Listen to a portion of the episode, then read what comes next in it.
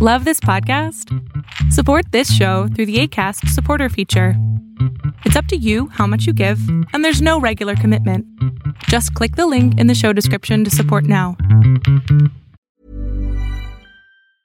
Quality sleep is essential. That's why the Sleep Number Smart Bed is designed for your ever evolving sleep needs. Need a bed that's firmer or softer on either side? Helps you sleep at a comfortable temperature? Sleep Number Smart Beds let you individualize your comfort so you sleep better together. JD Power ranks Sleep Number number 1 in customer satisfaction with mattresses purchased in-store. And now, save 50% on the Sleep Number limited edition Smart Bed for a limited time. For JD Power 2023 award information, visit jdpower.com/awards. Only at a Sleep Number store or sleepnumber.com. Hey, I'm Ryan Reynolds. At Mint Mobile, we like to do the opposite of what Big Wireless does. They charge you a lot, we charge you a little. So naturally, when they announced they'd be raising their prices due to inflation, we decided to deflate our prices due to not hating you. That's right. We're cutting the price of Mint Unlimited from $30 a month to just $15 a month. Give it a try at mintmobile.com slash switch. $45 upfront for three months plus taxes and fees. Promote for new customers for limited time. Unlimited more than 40 gigabytes per month. Slows. Full terms at mintmobile.com. Hiring for your small business? If you're not looking for professionals on LinkedIn, you're looking in the wrong place. That's like looking for your car keys in a fish tank. LinkedIn helps you hire professionals you can't find anywhere else, even those who aren't actively searching for a new job but might be open to the perfect role. In a given month, over 70% of LinkedIn users don't even visit other leading job sites. So start looking in the right place. With LinkedIn, you can hire professionals like a professional. Post your free job on linkedin.com slash people today.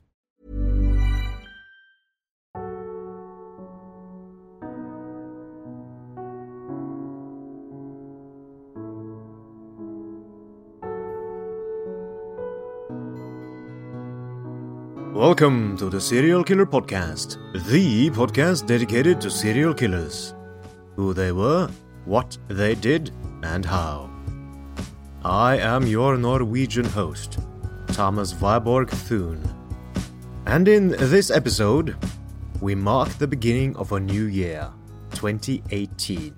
So, from the bottom of my heart, I'd like to wish all my dear listeners a happy new year and I hope your Christmas celebrations has been pleasant and relaxing. Tonight, we come back from the dark underbelly that is the world of relatively unknown serial killers, and again find ourselves facing not one, but two serial killers that operated as a pair. Their story is very well documented, much because they filmed much of their exploits and those films are in large parts available online. But also because several documentary films have been made covering their depravity. The case tonight lends its name from the name the killers gave their murderer's hobby. The killers were Leonard Lake and Charles Ng. And this is the story of the Miranda murders. Please check out my fan page on Facebook. Go to facebook.com slash the SK podcast for discussion, bonus content, and frequent interaction with me, your humble host. Also, feel free to visit my website at theserialkillerpodcast.com and of course my Patreon page at patreon.com slash theserialkillerpodcast. Any donation, no matter how small, is greatly appreciated. The San Francisco South City Lumberyard is, as the name suggests, located due south of the city center, just north of San Bruno, and only a couple of blocks away from the docks. When Officer Daniel Wright of the South San Francisco Police responded to a routine shoplifting call there, he had no idea what he was about to uncover. All that he knew was that a sales clerk had witnessed an Asian man hiding a bench vise inside his jacket and had asked another employee to call the police.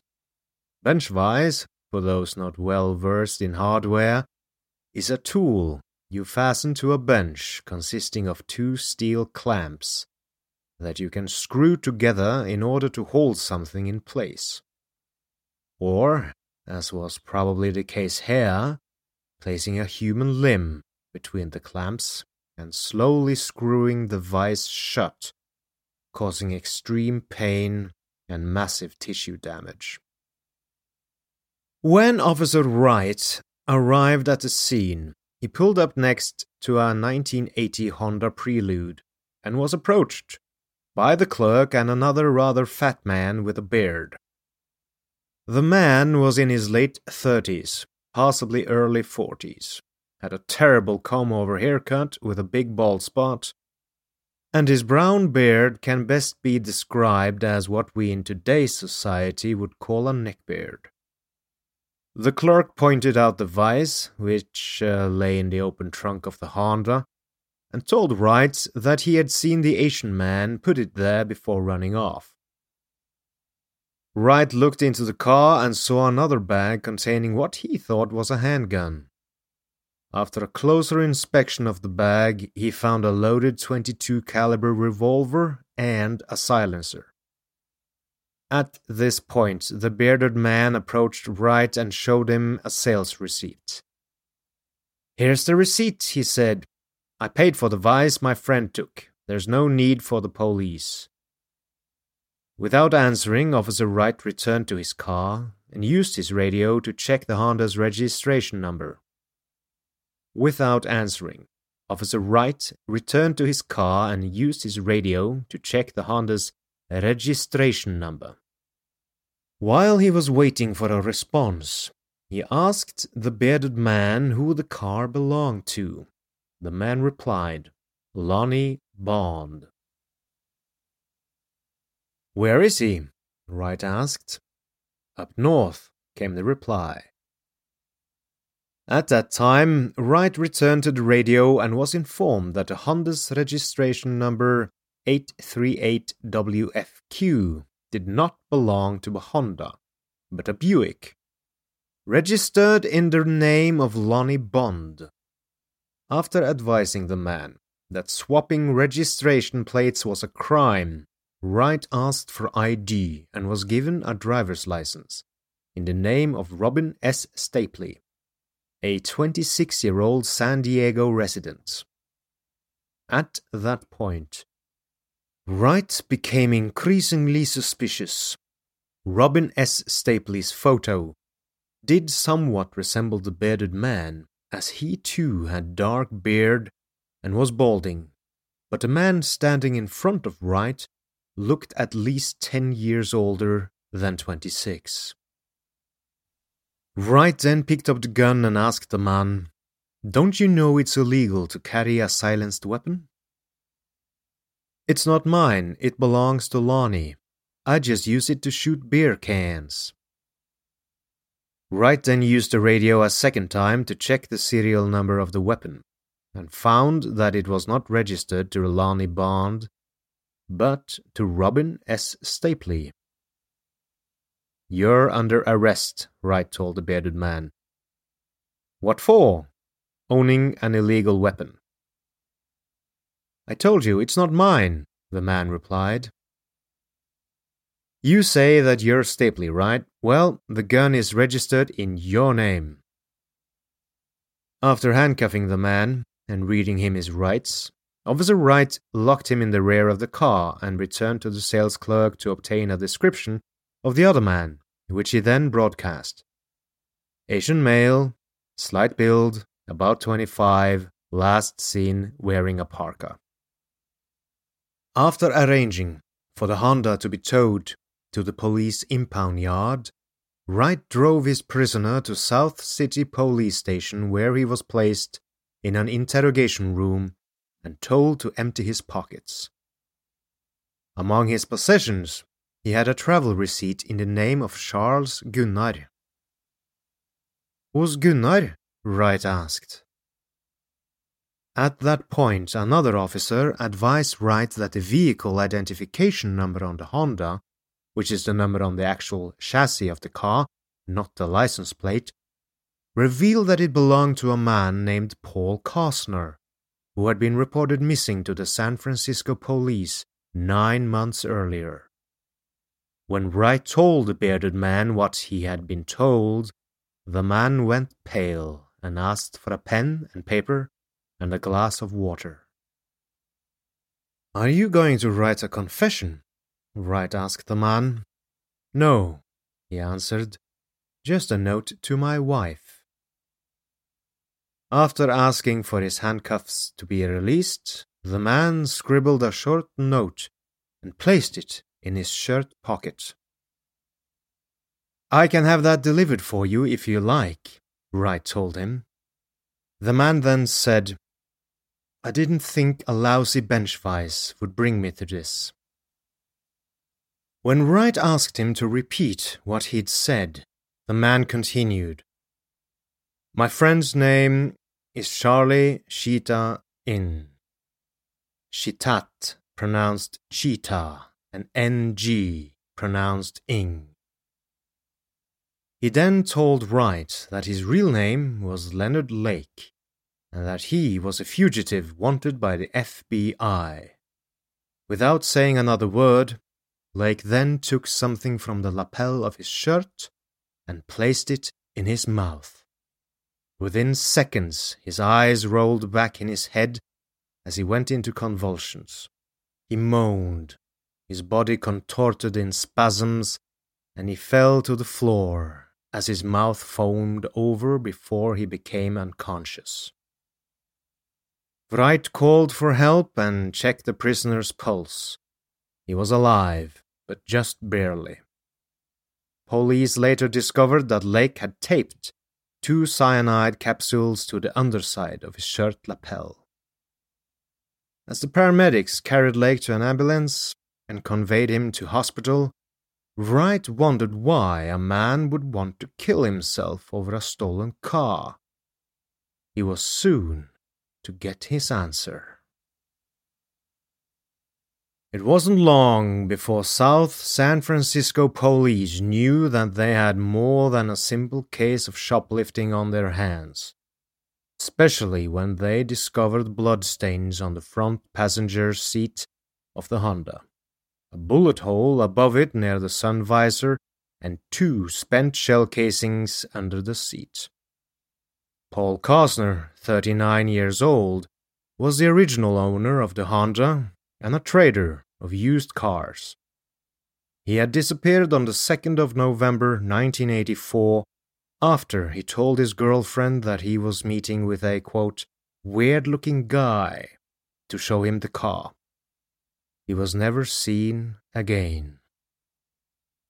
The car and the property were later moved to San Francisco as detectives from the Missing Persons Unit were there investigating the disappearance of Paul Costner. Among the property were several bank and credit cards and other documents in the name of Robin Scott Stapley, which had been found in the glove compartment. A check made with San Diego police revealed that Stapley was one of the founding members of the San Diego chapter of the Guardian Angels, a national organization that had been formed to protect private citizens from criminal attacks and generally aid the police. He had been missing since the previous April. Another bank card, in the name of Randy Jacobson, was also found amongst the property, as was a Pacific gas and electric bill in the name of Claralyn Balazs. The address shown on the bill was a post office box in Wilseyville, California, a region 150 miles east of San Francisco at the foot of the Sierra Nevada mountains. After checks with PG&E, police discovered that Balazs was Lake's ex-wife and was living in San Bruno, just a few short miles south from the lumberyard where Lake had been arrested. On Monday, the 3rd of June 1985, two detectives from San Francisco Missing Persons, Tom Eisenman and Irene Brunn, went to interview Balazs.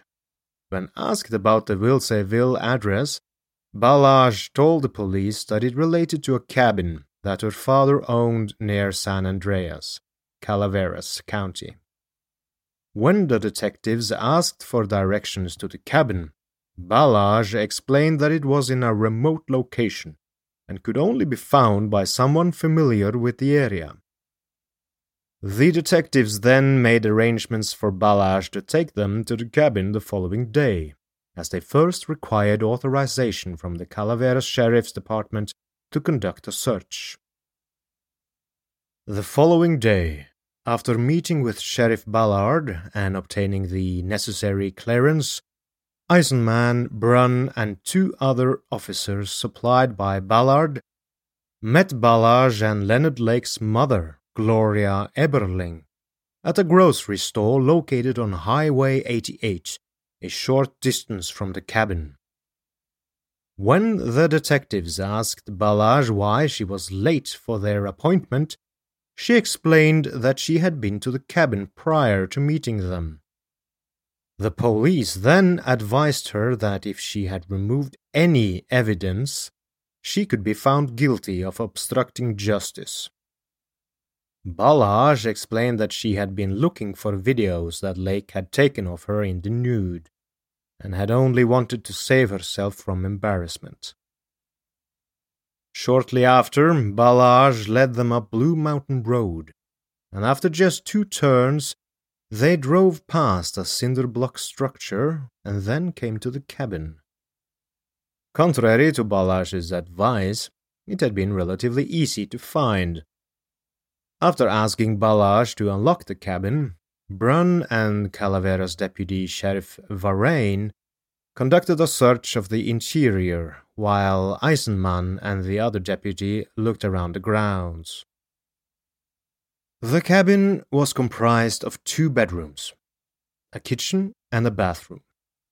The first thing that Brunn noticed on entering the room was a spray of reddish colored stains on the living room ceiling. On one wall was a mural of a forest scene. In the middle of the scene was a single, small caliber bullet hole. Entering the kitchen, Brunn found another similar bullet hole in the floor. The master bedroom held a four poster bed that had electrical cords tied to each of its posts. Bolted through the floor at each corner of the bed were heavy eye bolts, and above it, a 250 watt floodlight that had been fastened to the wall. To one side of the bed was a dresser which contained an assortment of woman's lingerie, many of which were soiled with dark red stains. Moving to the bed, Brunn lifted one corner of the mattress. Below it was a second mattress. It, too, was heavily stained with what looked like dried blood.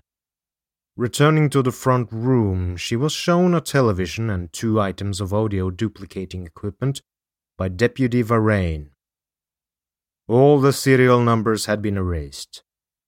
Brunn later found that the audio equipment belonged to Harvey Dubs, a San Francisco resident who, with his wife and baby son, had disappeared on the 24th of July, 1984. The family had last been seen by a neighbor who saw them talking to two men who had come to the house to inquire about the equipment which Harvey Dubs had advertised for sale in a local paper.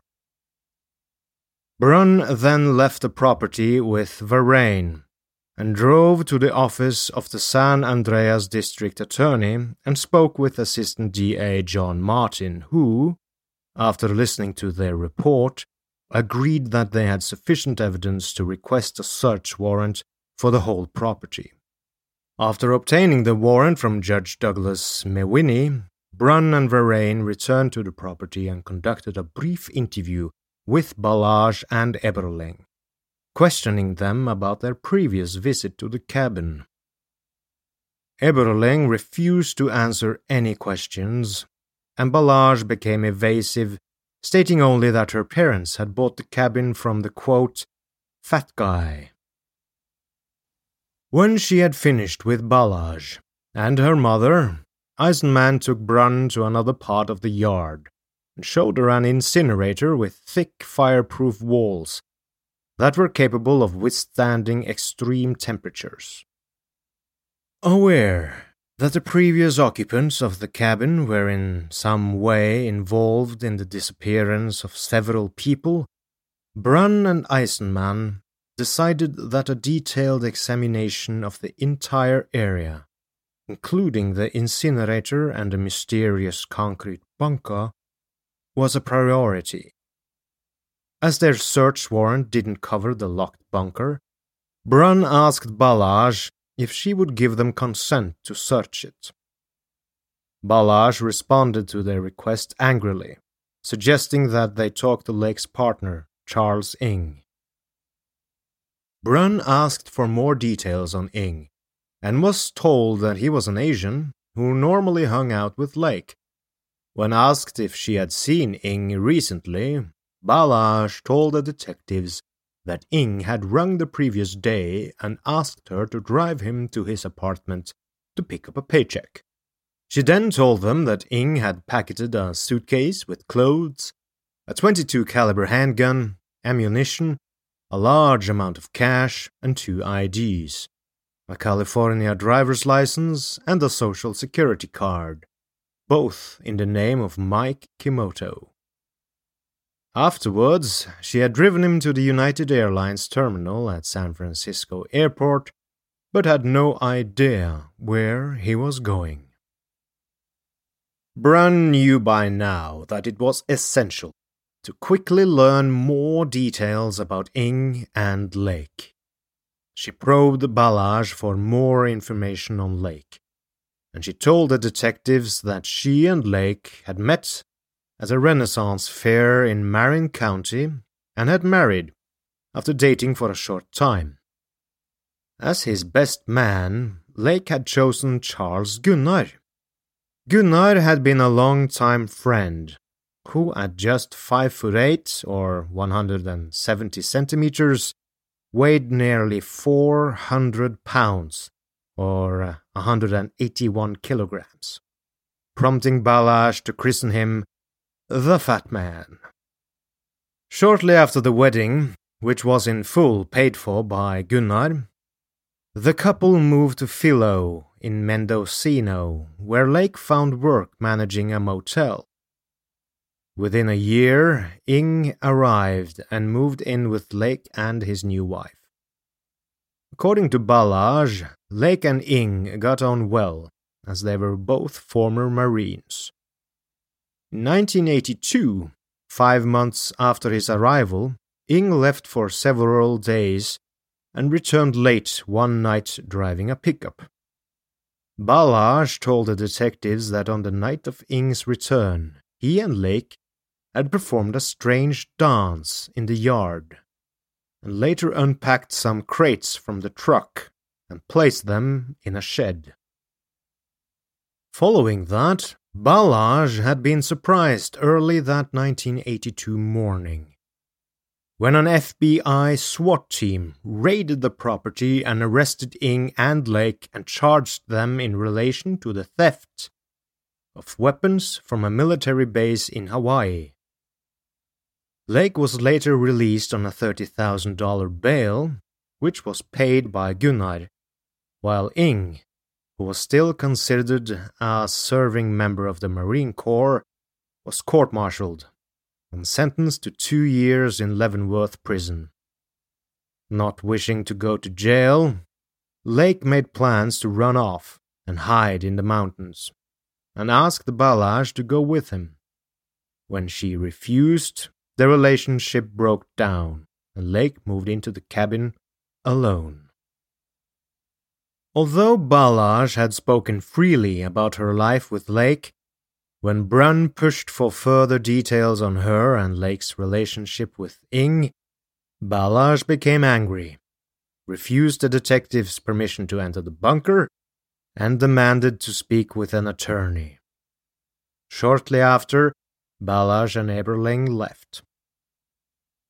After relaying the information regarding Ng's movements and um, alias to their office, Brunn and Eisenman left the site to request an additional search warrant for the mysterious bunker. Because of the information they had uncovered, their request was given top priority and a joint task force was set up to search the entire site.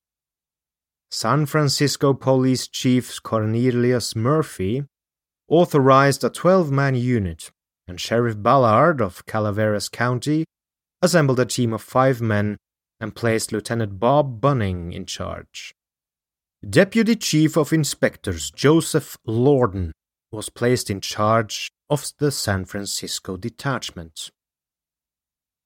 On Tuesday, the 4th of June 1985, the search began.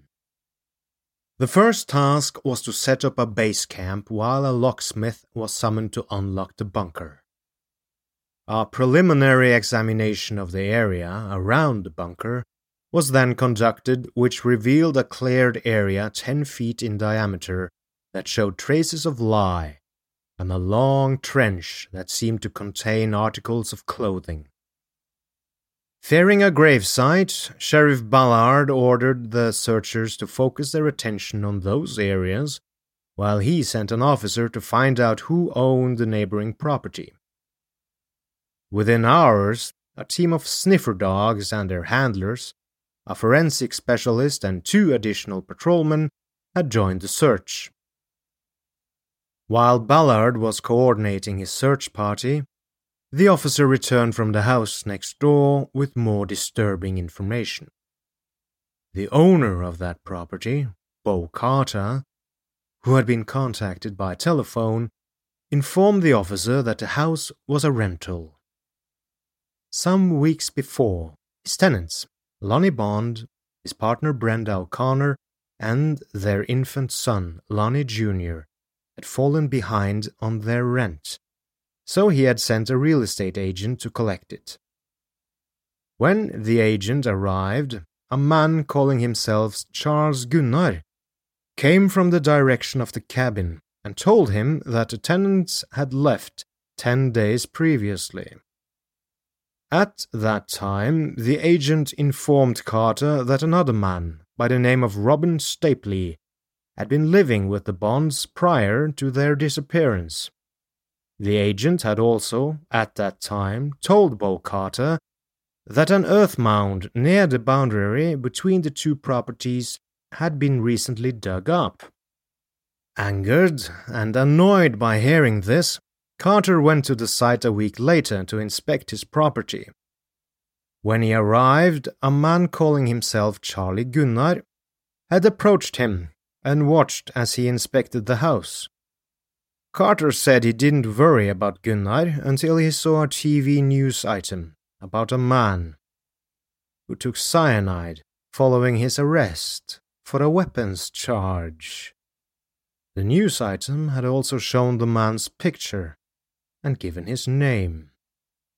According to Carter, the man he had seen near the cabin was not Gunnar, but Leonard Lake, after hearing the story, Ballard sent searchers to find the area described by Carter.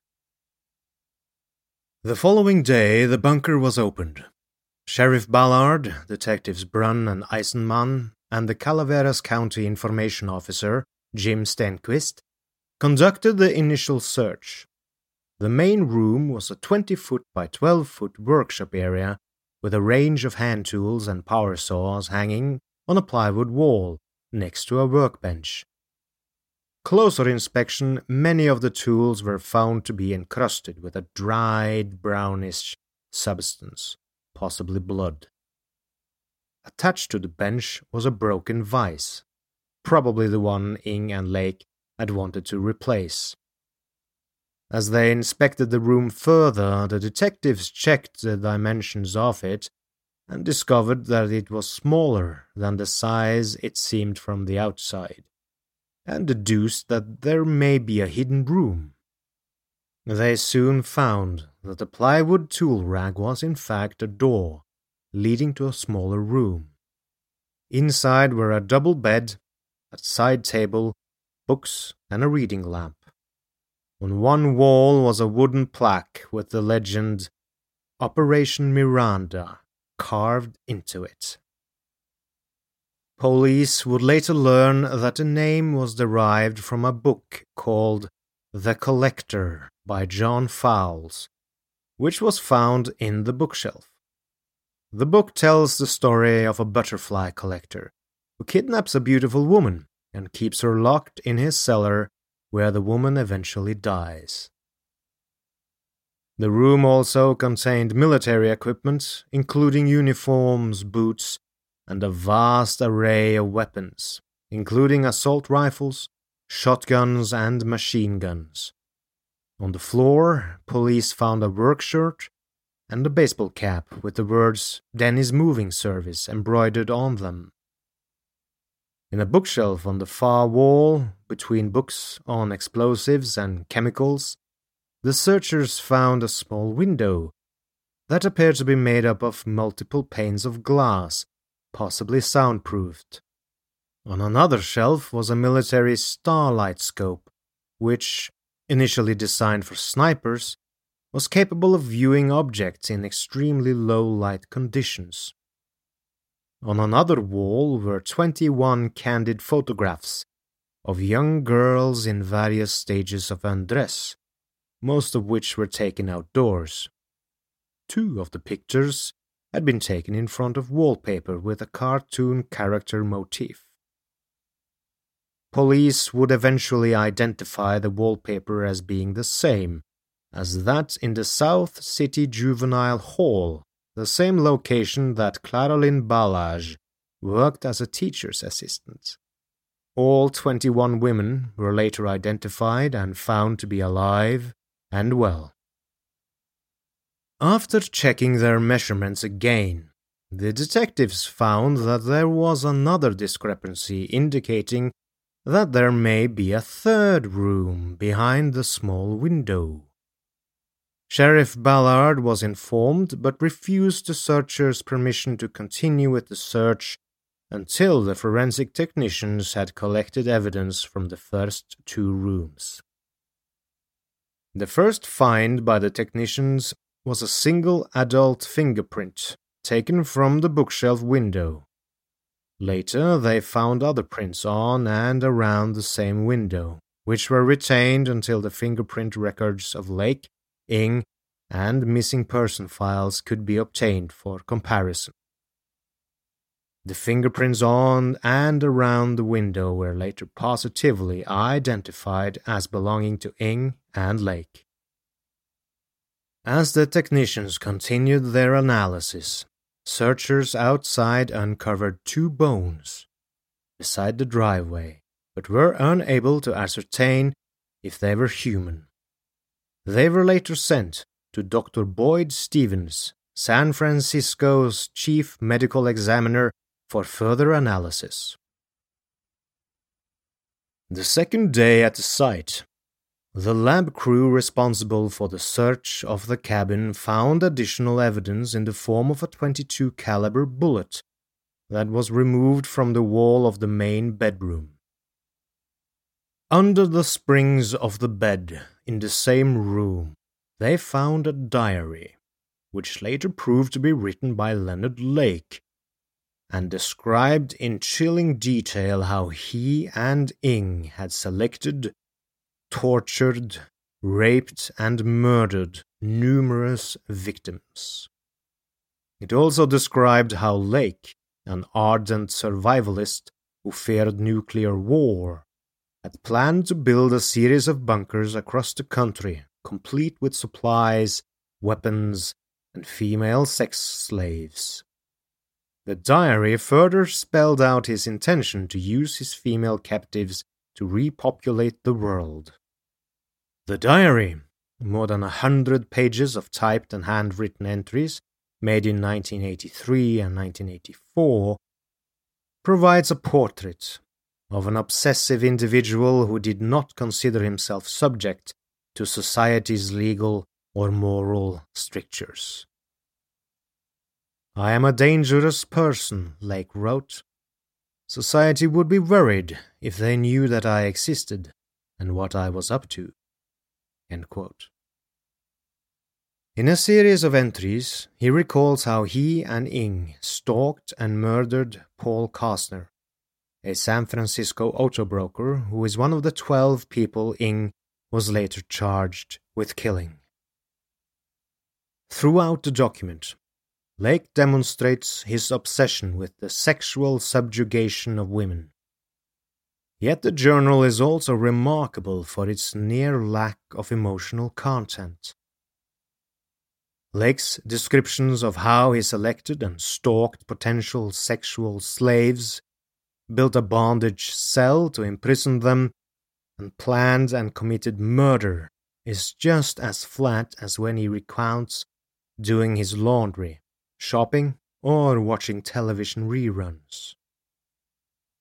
This book is really more of a log, he wrote in early 1983 with few exceptions, the reader will not find any great thoughts or deep studies within it. The depths of my sins are not recorded. In some entries, Lake discusses his ops, criminal operations such as stealing marijuana from rural pot plantations, selling the drug to raise money for his sexual slavery scheme and targeting betas, Lake's code word for potential homicide victims. Some sections concern Lake's Miranda project. An entry marked the 19th of February 1983. Lake wrote, The Collector. Ah, The Collector. Has it really been 20 years I have carried this fantasy? In an entry early in 1984, Lake describes his work in constructing a bondage cell at his rural hideaway near Wilseyville in Calaveras County. 1983 was the year of Miranda, he wrote. Started and abandoned in Humboldt County and restarted here M is a serious underground construction meant to 1. Provide a physical setting for my sexual fantasies, 2. Provide physical security for myself and my possessions, 3. Provide limited protection from nuclear fallout. End quote. He concludes the passage by writing that how the chamber will work as a bondage cell is unknown until the facility is operational and something happens. In some of the most chilling entries, Lake appears to dispassionately describe how he and Ng picked Cosner as the target of an abduction and murder on the 2nd of November 1984. Cosner's body has never been found, but investigators believe he was abducted, possibly from his Marina District home, and shot to death. The diary goes into detail on how Lake and Ng murdered the owner of the aforementioned Honda. I'll now read the entire passage to you, dear listener. 25th of October Slow day. Went to SF. Considering new operation. Loot, ID, vehicles, beta. Unfortunately, will need Charlie. 31st of October. Nothing day. Spent day making calls and checking out potential ops. New beta. Honda Prelude with owner that could pass for me. 1st of November. Nothing Day. Called Beta and arranged to pay him $500 tomorrow night. To meet Charlie tomorrow noon and make plans. 2nd of November. Met Charlie, performed op. Met resistance for first time. Unsuccessful in obtaining credit card or bank codes. Drove to country for completion. Cancel Charlie's running debt to me. End quote. Now, dear listener, Lake was brief, in his diary descriptions, and they might require some explanation. What he is describing is the following. On the 25th of October 1984, Lake was considering murdering a new victim in order to acquire new ID, a new car, and a human being to murder, in his diary called Betas. The original target victim did not work out for Lake, so on the 31st of October, he prowled both the streets and the newspaper ads looking for a new victim. He found an ad for the sale of a Honda Prelude where the owner turned out to look similar to Lake. The next day, he called Cosner and arranged to meet up in order to purchase the Honda for $500. He also called his partner, Charles Ng, in order to plan how they were going to torture and kill Cosner. On the 2nd of November, Ng and Lake met Cosner, attacked him, and abducted him.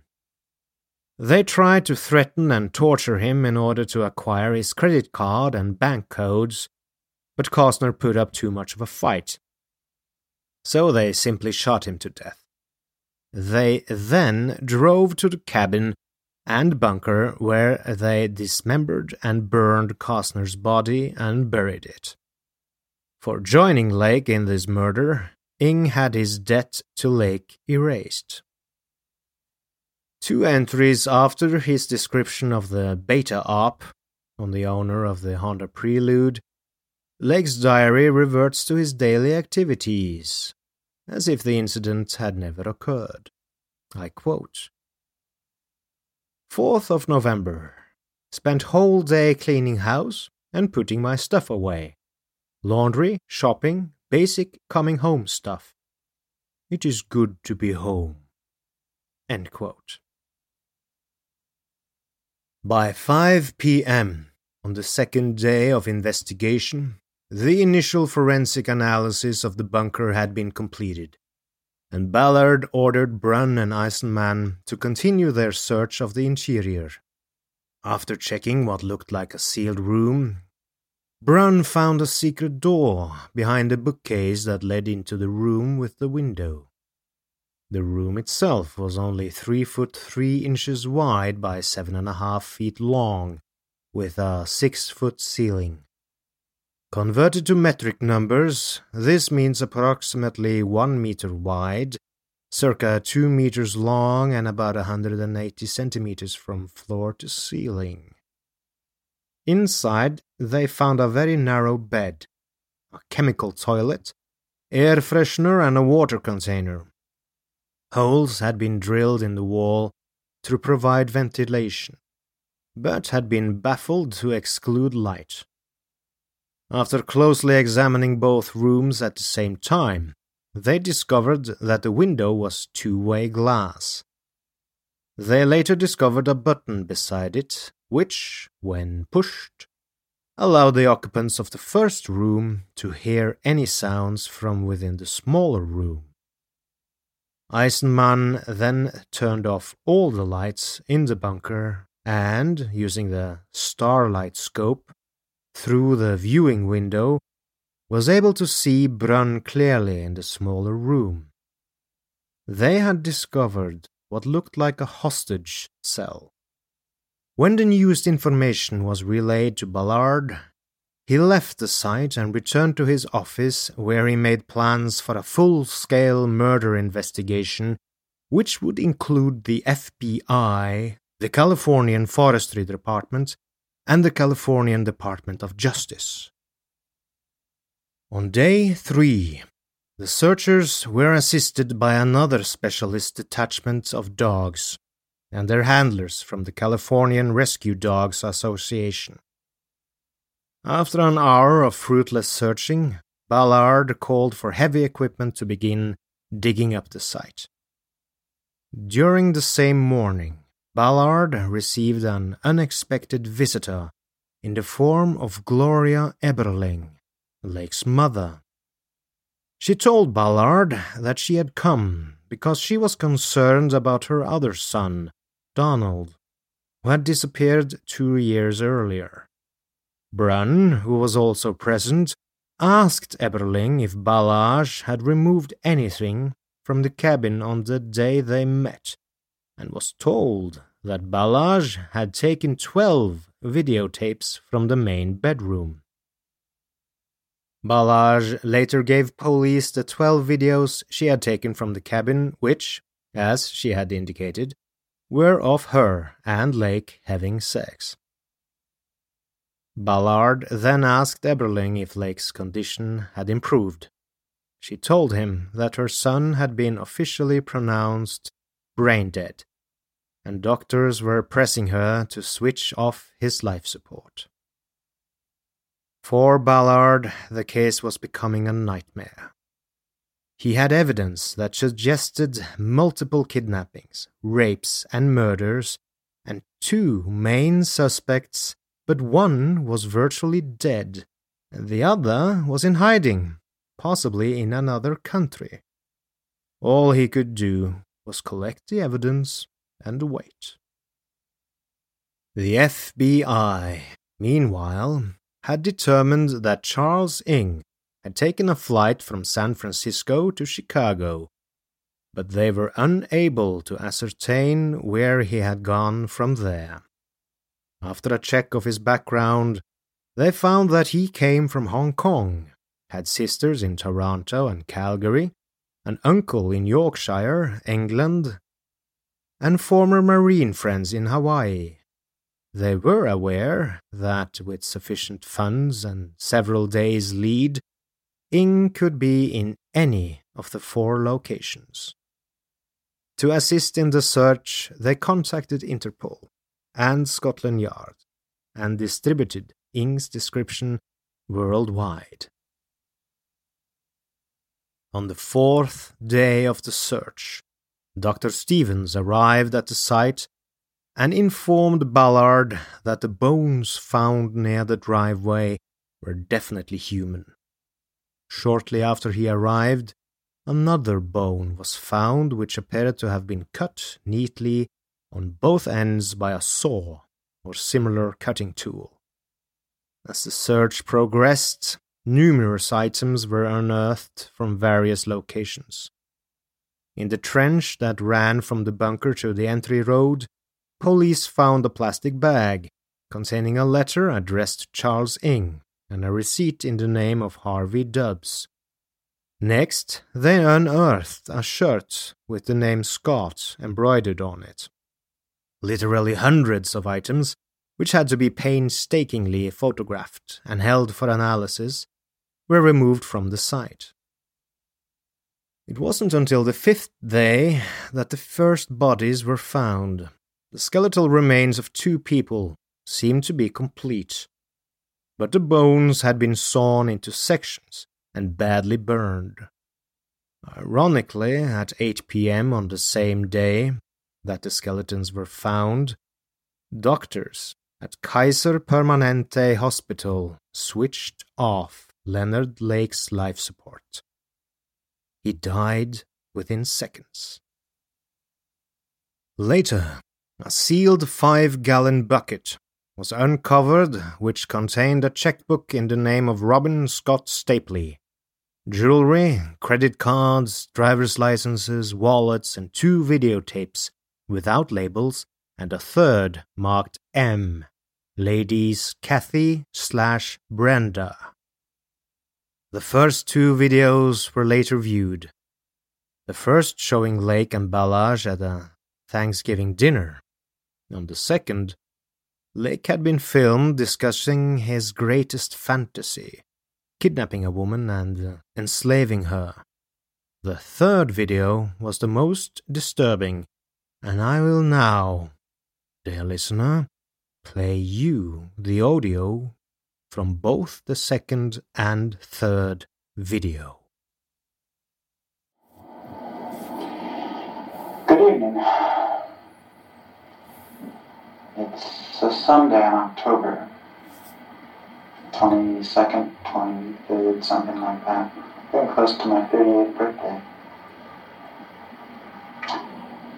And I'm starting this tape without script or without real organization of what I want to say. But I do feel I need to explain. What I want is an off the shelf sex partner. I want to be able to use a woman whenever and however I want. And when I'm tired or bored or not interested, I simply want to put her away, lock her up in a little room, get her out of my sight, out of my life. Slave, there's no way around it. Primarily a sexual slave, but nonetheless a physical slave as well. I believe that I can, if I can construct a holding cell, a place where I can put such a woman, a facility that is so stark and so empty, so cold, so quiet, so totally removed from the world, that I can quickly condition a young woman to cooperate with me fully. If you go along with this, cooperate with this, we'll be as nice as we can to you within the limits of keeping you prisoner. If you don't go along with this, we'll probably take you into the bed, tie you down, rape you, shoot you, and bury you. So, my lady, time's up. Make your choice. I want to be available. Tell me when you're. While you're here, we'll keep you busy. You'll wash for us, you'll clean for us, cook for us, you'll for us. That's your choice in a nutshell. It's not much of a choice. Unless you've got a death issue. No, I don't. A lot can happen in three years, like a chatbot may be your new best friend. But what won't change? Needing health insurance. United Healthcare Tri Term Medical Plans, underwritten by Golden Rule Insurance Company, offer flexible, budget friendly coverage that lasts nearly three years in some states. Learn more at uh1.com. Quality sleep is essential. That's why the Sleep Number Smart Bed is designed for your ever evolving sleep needs. Need a bed that's firmer or softer on either side? Helps you sleep at a comfortable temperature? Sleep Number Smart Beds let you individualize your comfort so you sleep better together. JD Power ranks Sleep Number number 1 in customer satisfaction with mattresses purchased in-store. And now, save 50% on the Sleep Number limited edition Smart Bed for a limited time. For JD Power 2023 award information, visit jdpower.com/awards. Only at a Sleep Number store or sleepnumber.com. This episode is sponsored by BetterHelp. We all have our burdens to bear, dear listener, and as a man, I was and am often told to suck it up, keep calm, and carry on. Normally, good advice in many situations. But never talking about what bothers you is not healthy. Therapy is great to get things off your chest, to vent, and best of all, to figure out how to work through whatever's weighing you down. If you're thinking of starting therapy, give BetterHelp a try. It's entirely online, designed to be convenient, flexible, and suited to your schedule. Everyone needs someone to talk to, even psychopaths, even your humble host. Get it off your chest with BetterHelp. Visit betterhelp.com slash serialkiller today to get 10% off your first month. That's BetterHelp, H-E-L-P dot com slash serialkiller. If ever arises again, if there's any circumstance whatsoever that leads me to think that you're even attempting to make noise, it's immaterial as to whether I hear you or anyone else hears you. You'll be whipped very severely. And tell me you understand. I understand. I'm having a little war within myself between what I want to do and what we might call the decent thing to do. And for the moment, the decent thing to do is when it's um, rest. Okay, I just want you to know that I'm doing this stuff to you under protest. Not that you care, mind you. You let us. Probably not. Why are you doing this? Because we hate you. Your baby is going to take, be taken away. Excuse me, I'm be breathe. taken away. There's family down in Fresno that doesn't have a baby. You're not taking my baby. The baby's dead, right? Oh, they got one now. That's my baby. Brenda, you have a... Her baby is sound asleep, like a rock. Uh, yeah. You don't like it? but I like you to put it in writing? It's done. Just take it whatever we tell. Your way. Don't cut his bra. Nothing is yours now. You're totally ours. Like so hard. It's like sick. Suffered. I'm gonna pass out intermittent light or something. Well, if you can pass out, we'll hook you up. Brenda, I have a lot of animosity against you, and I would just as soon start you out with a nice firm whipping right now to make you believe how serious we are. So, I thought I'd unbutton my vest and can't see.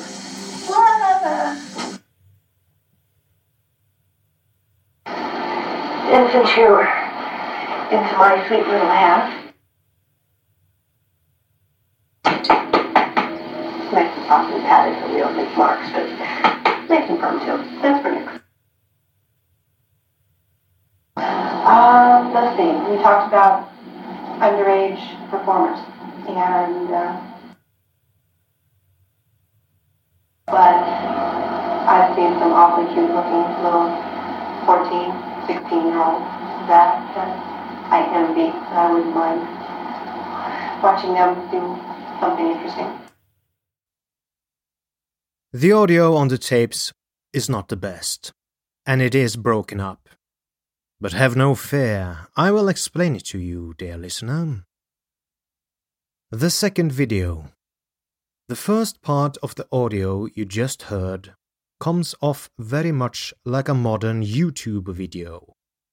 Leonard Lake is sitting in an easy chair, talking about his greatest fantasies and his philosophies regarding those as you just heard. The second video showed a young woman, identified only as Kathy, chained to a chair and later forced to perform a striptease while being taunted by two men, Leonard Lake and Charles Ng.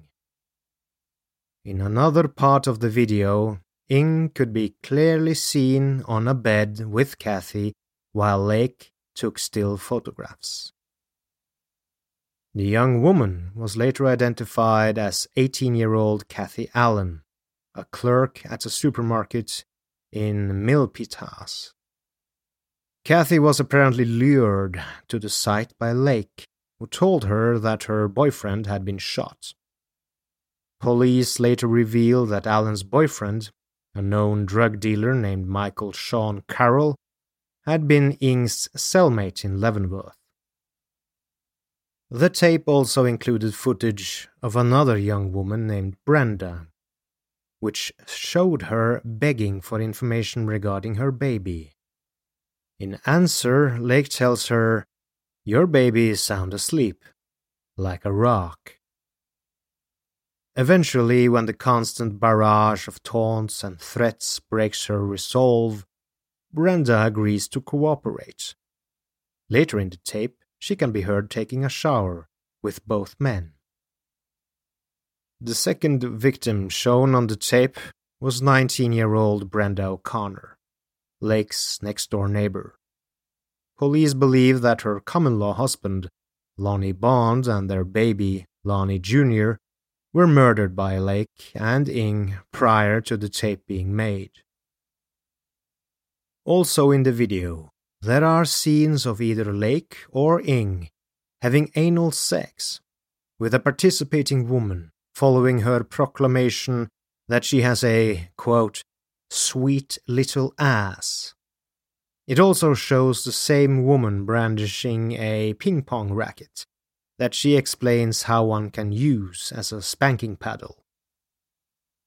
None of the women in the recovered tapes were found alive. They were all raped, tortured, and murdered by Leonard Lake and Charles Ng. As the search progressed, the searchers uncovered a partial skull, another plastic bucket containing personal items, and a complete, albeit burned body. Within minutes, four more bodies, including that of a child, were uncovered. Two were female, the other a black male. A short time later, another plastic container and a long 12 inch diameter metal tube were unearthed. Inside the container, police found 1,863 silver dollars, more wallets and credit cards. The tube also contained a Colt AR 15 semi automatic rifle. In another search of a mound of freshly dug earth, some distance from the cabin, two more bodies were uncovered. Both had been killed by a single small caliber bullet to the head. The bunker was later completely demolished in the search for more bodies.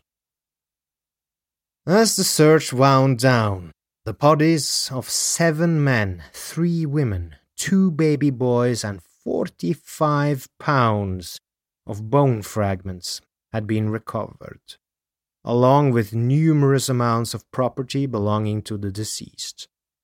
In all, police found evidence suggesting that up to 25 people who had previously been reported missing may have been murdered in or around the Vilseyville compound. But the fact that most of the bodies had been cut up, burnt, and scattered around the site made identification extremely difficult.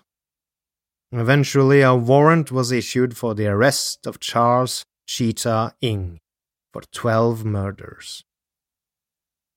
The victims that could eventually be identified were as follows Kathleen Allen, her boyfriend Michael Carroll, Robin Scott Stapley, Randy Johnson, Charles the Fat Man Gunnar, Lake's best man, Donald Lake, Leonard's brother, Paul Cosner, the owner of the Honda, Brenda O'Connor, Lonnie Bond Sr., Lonnie Bond Jr., Lake's next door neighbors, and Harvey Dubs, Deborah Dubs, and Sean Dubs. The Dubs family had been abducted and killed after Ng and Lake went to their house in relation to audio equipment that Harvey Dubs had advertised for sale. While Sheriff Ballard and his team were working 12 hours a day to unearth the grisly secrets of the Vilseyville compound, the FBI were gathering additional information on Leonard Lake's closest associate, believed to be responsible for the carnage, Charles Chitat Ng. Charles Chitat Ng had been born in Hong Kong on the 24th of December 1961. He was the son of a wealthy businessman and given every opportunity life could offer. But Charlie developed a rebellious streak at a very young age and was expelled from several schools. Anxious for his son to change his ways, his father sent him to a boarding school in Yorkshire, England, where he would be under the protection of his uncle, who was a teacher at the school. After a short time at the new school, Charles was caught stealing from other students and a local department store and was once again expelled. He then returned to Hong Kong until, at the age of 18, he obtained a student visa to study in the United States and attended Notre Dame College in Belmont, California. Obviously, the life of a student didn't appeal to him as he dropped out after just one semester. In October of 1979, Ng was charged in relation to a hit and run accident. He was later convicted and ordered to pay damages. Shortly after, he enlisted in the Marines, even though he wasn't an American citizen, falsely listing Bloomfield, Indiana as his place of birth. By 1981, Ng had been promoted to the rank of Lance Corporal His military career ended shortly after, however, when he and three accomplices stole military weapons from an armory at the Kaneohe military marine base in Hawaii. A month later, he was arrested by the military police and locked up. Within days of his incarceration, he escaped and made his way to California, where he met up with Leonard Lake. One story suggests that the two met as a result of an ad that Lake had placed in a survivalist magazine, but this information cannot be verified. Not long after, he moved in with Lake and his wife Balazs, until the FBI arrested them for weapons offenses. Following his release from Leavenworth in June of 1984, Ng returned to California and moved into the Wilseyville cabin with Leonard Lake. Ng should have been deported following his release from Leavenworth, but the Marine Corps was still unaware that he was not, in fact, an American citizen. The FBI estimates their kidnapping and killing spree started within a month of their reunion. In July 1984, Donald Giuletti, a San Francisco disc jockey, and his roommate, Richard Carrazza, were shot by an Asian man who broke into their apartment and robbed them. Giuletti died in the attack, but Carrazza survived and would later identify Charles Ng as his attacker. The pistol used in the attack was found at the Wilseyville site. Gradually, the FBI were successful in tracing Ng's movements after leaving San Francisco. On the day that Clara Balazs had driven him to the airport, he was seen boarding an American Airlines flight to Chicago. On his arrival, he booked into the Chateau Hotel under the name of Mike Kimoto before checking out four days later. He then met up with an unidentified friend and traveled to Detroit before crossing the border into Canada alone. A search of his apartment revealed a cache of weapons and property allegedly belonging to the victims, as well as a payslip from the Dennis Moving Company. The FBI also compiled a dossier on Leonard Lake, who obviously hadn't had the benefit of the privileged upbringing that Ng had enjoyed. He was born in San Francisco on the 29th of October, 1945, to parents who were constantly fighting. His birth obviously did nothing to ease their domestic conflict, as he was sent to live with various relatives until, at the age of six, he found a permanent home with his grandparents. According to statements taken from friends and relatives, Lake was never able to come to terms with his feelings of rejection and abandonment. At the age of 19, Lake left home and enlisted in the Marines, where he was trained as a radar operator. Following his specialist training, he was sent to Da Nang in Vietnam. When inspecting his medical records, you will find that Lake was hospitalized during his first tour in Vietnam for exhibiting incipient psychotic reactions. Obviously, his superiors did not consider his condition serious, as he was treated and returned to his unit to finish his tour.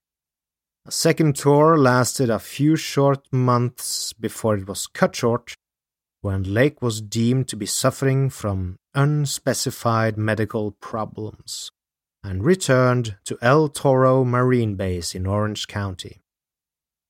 In all, he served seven years, earning the Vietnam Service Medal, a Vietnam Campaign Medal, and two other medals for good conduct. He was later discharged on medical grounds and went to live in San Jose, California. Now, dear listener, Knowing what we now know about some American GIs' behavior in Vietnam during the Vietnam War, we can only speculate as to what depravity Lake might have stooped to while overseas. In Vietnam, soldiers had easy anonymous access to illicit drugs and prostitutes, and while on active duty, there are many many documented cases of innocent Vietnamese girls being abducted and raped by American soldiers. In addition to this, soldiers were constantly witness to extreme violence and death, experiences that not exactly dampens murderers' tendencies in sexual psychopaths such as Leonard Lake. Shortly after his release, he entered the Oakland Veterans Administration Hospital, where he was treated for, quote, psychological problems. Following his release, he briefly attended college at San Jose State University. Five years after his discharge, he met Clara Lynn Balazs at a Renaissance fair in Marin County, where he ran a stall charging visitors for photographs posed with a goat that he had disguised as a unicorn. In 1981, Lake and Balazs were married and moved to a commune located in Philo, Mendocino County, Northern California. While in Philo, the Lakes lived in a sprawling ranch that Leonard called Alibi Run, where he allegedly grew marijuana. According to friends, it was about this time that Lake became delusional and converted his ranch into a survivalist enclosure and stocked it with weapons and supplies to ward off the siege that he believed was coming. Although Charles Ng managed to elude a nationwide manhunt for 34 days, his penchant for shoplifting led to his demise just as it had for Leonard Lake. On Saturday, the 6th of July, 1985, two security guards in a Hudson Bay store in Calgary approached Ng after he had attempted to leave the store with several grocery items hidden in a backpack. When they challenged him, Ng drew a gun and threatened them. A short scuffle followed, during which one of the officers was shot in the hand before Ng was overpowered and taken into custody. He was later charged at Calgary Metropolitan Police Station with robbery, attempted robbery, possession of a firearm, and attempted murder. As Charles Ng prepared to face the courts, news of his arrest reached the Calaveras Task Force. Any elation at his capture was soon dispelled, however, when John Crosbie, the Canadian Justice Minister, announced that under the terms of a 1976 extradition treaty with the United States, he had refused the request for Ng's extradition as Canada, having abolished capital punishment, would not release any prisoner charged with a capital crime that carried the death penalty. After the US authorities had recovered from their shock, two San Francisco detectives were sent to interview Ng in his Calgary jail cell. He told them that it was Lake who was responsible for most of the Vilseyville killings, but admitted to helping to dispose of Paul Cosner's body. Following the interview, the US Justice Department made a renewed attempt to have Ng extradited. But Canadian authorities refused, as they were about to bring Ng to trial for offences committed on Canadian soil. He was later tried and convicted on the Calgary shoplifting and assault charges and sentenced to four and a half years imprisonment.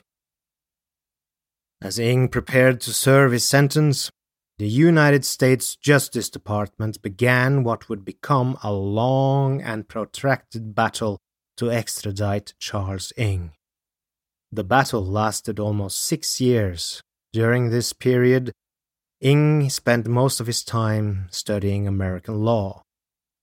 During the extradition proceedings, evidence was tabled that Ng had drawn several cartoons which, according to U.S. attorneys, showed details of the Vilseyville killings that only someone with an intimate knowledge of the killings could produce.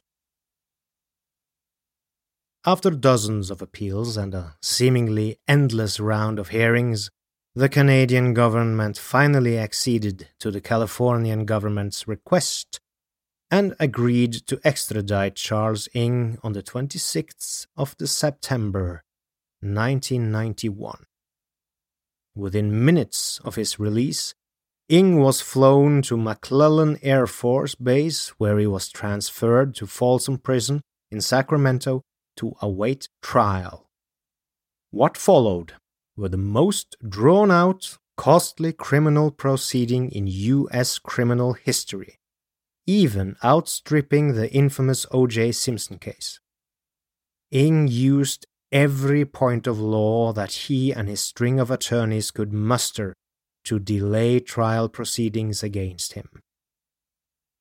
The site for the trial was to be San Andreas, but Ng constantly filed actions against the state of California, making formal complaints on matters ranging from alleged poor treatment and bad food to the claim that he was forced to take medication for motion sickness during the 50 mile trip to the courthouse, which he claimed made him drowsy and unable to take part in pre trial proceedings. He gained further delays by dismissing his attorneys at regular intervals and later filed a $1 million malpractice suit against them for incompetence. At one stage, he filed a motion with the San Andreas court applying for the right to represent himself, but later withdrew it.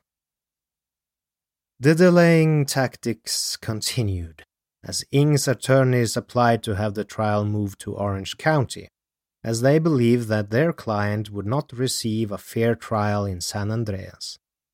In support of this motion, the attorneys tabled an independent survey indicating that 95% of the residents of the Calaveras County already considered Charles Ng guilty of the Vilseyville murders. These and other motions were brought before the California Supreme Court no less than five times until finally, on the 8th of April 1994, a San Andreas judge upheld the motion and ordered the trial moved to Santa Ana in Orange County.